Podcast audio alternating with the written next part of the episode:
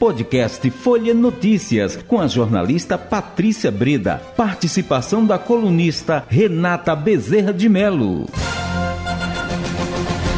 Então, Renata, vamos lá. Hoje a sabatina foi com Marília Reis.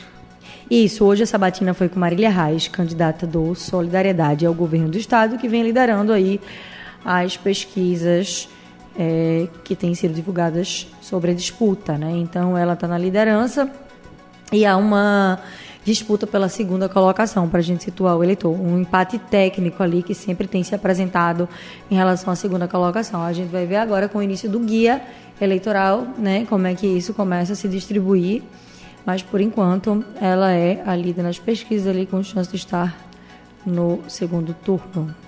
Muito bem. E aí, de uma maneira geral, o que é que você achou? Ela estava segura, nervosa, foi contundente? Como é que se saiu? É, então, ela citou até investimentos em, em rodovias de outros estados, de estradas, né, como Maranhão, que segundo ela investe 14% da receita corrente líquida, Ceará 13%, Piauí 12%, Bahia 11%. Ela diz que Pernambuco fica ali com 5%, porque não prioriza isso no orçamento, que não tem como ficar bom. Então ela disse que o programa dela vai ser de manutenção permanente das estradas. A gente também lembrou a ela que Sebastião é reduto dele Serra Talhada, tá? E é, uma das questões desse governo atual do PSB prometeu e não fez ainda é ampliar aí a BR 232 até Serra Talhada, sendo Serra reduto de Sebastião Oliveira. Isso também não foi feito, então ela também foi indagada sobre isso. E aí ela disse que só vai pensar adiante se vai haver alguma especificidade sobre o papel de Sebastião. Eu também quis saber se ele ia ter algum papel nessa mesma área aí. Sim. Porque não sendo, não se falando dessa operação outline, por outro lado, também há um passivo grande do Estado em relação às, estradas e a própria secretária tem indagado isso. Então, também não foi feito. Né? Essa ampliação da 232, hum. tem essas questões relativas a 101. Ela própria criticou aqui a situação da 101, 101 hoje e é, Sebastião que respondia aí por essas Nossa. obras. Uhum. Outra coisa que a gente falou ali relativa a Sebastião, mas que envolve Gleisi Hoffmann também. No dia daquela agenda lá do ex-presidente Lula, é, que sabe aquele dia, Patrícia, que todo mundo foi tirar fotos com Lula, que ele chamou os deputados para fotos. Uhum.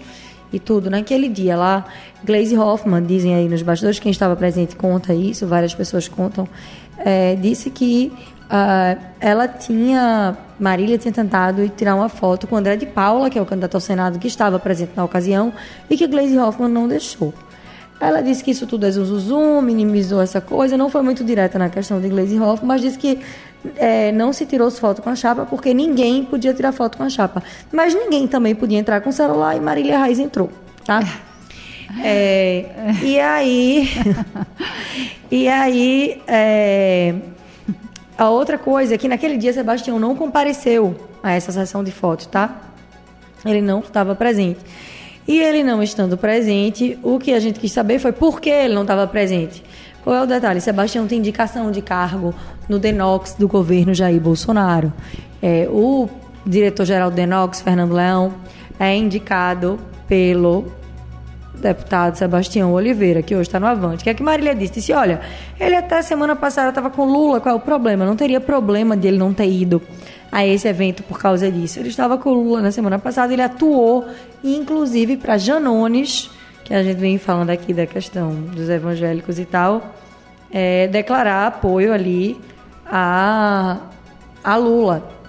Então não teria motivo para isso. Disse que Tibé, o presidente nacional do Avante, liberou os estados e tal, e descartou que isso fosse um problema. Mas o que correu nos bastidores, e política é muito bastidor, né, Patrícia? Isso. É mais bastidor do que o, o, o visível, é mais o mundo invisível do que o visível. É, ali no bastidor, o que correu foi que, de fato, é, Sebastião não teria comparecido no dia, disseram que ele estava na reunião com Arthur Lira, mas que ele não teria comparecido no dia por conta dessa ligação aí com o governo Jair Bolsonaro que ele que fez a indicação de Fernando Leão. Inclusive, Rogério Leão, que também é parente dele ali, declarou apoio a Marília Reis, estava ali no governo Paulo Câmara e declarou apoio a Marília Reis, acho que nesse domingo agora. É, que mais? Saúde, né? Ela falou ali da situação dos hospitais, tudo, citou as promessas.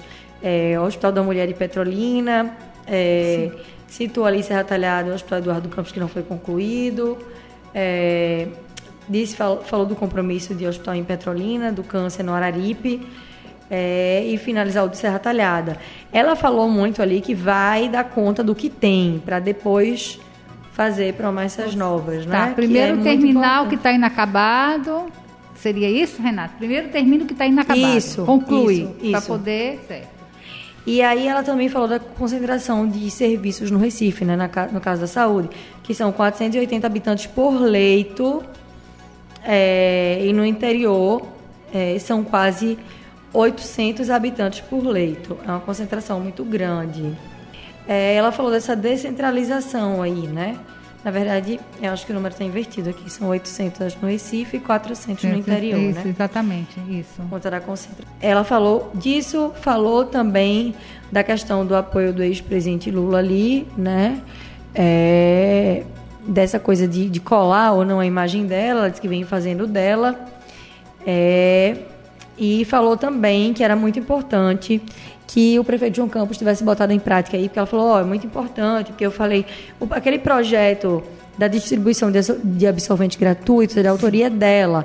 Teve veto do presidente Jair Bolsonaro isso. lá, a gente quer saber, porque essa lei ainda não está sendo cumprida. Mas, por decreto, o prefeito João Campos efetuou isso aqui, fez licitação para a distribuição dos absorventes, e aí ela tirou por menos falou: olha, vários municípios tiveram essa iniciativa, no Brasil não se falava sobre isso, disse que vinha estudando o assunto e que via um estudo aí de outro país em que as alunas faltavam aula porque estavam sem absorvente, né? Então conseguiu envolver a Câmara dos Deputados nesse debate e isso foi feito. E aí ela é, falou também sobre ter desmarcado os debates. É, os debates, a gente lembra, teve um debate na rádio cidade de Caruaru, tá? Foi desmarcado. Ela e Anderson desmarcaram juntos. Também quis saber se era carta marcada, porque o adversário dela, Danilo, disse que era carta marcada. Ela disse que não vai descer para brigar com o adversário, que o adversário quer é puxar ela para briga. O adversário se, referiu a Danilo, claro. Uhum. Que não vai ficar puxando aí, que ele tá doido para brigar, nas palavras dela.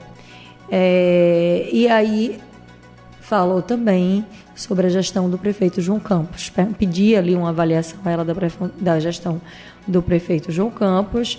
E o que ela disse foi: João Campos não mostrou a que veio e que isso é um prognóstico do que o PSB vai fazer se botar Danilo Cabral no governo do estado. Boa tarde para você, Renata. Até amanhã. Por hoje é só. Nos vemos amanhã. Um beijo para você e para todos os nossos ouvintes. Tchau, tchau. Estejam aqui amanhã. Chegamos ao fim de mais um podcast Folha Notícias. Perdeu alguma edição ou quer ouvir de novo? É só baixar os aplicativos SoundCloud, Spotify e Deezer e buscar pelo canal Podcasts Folha de Pernambuco.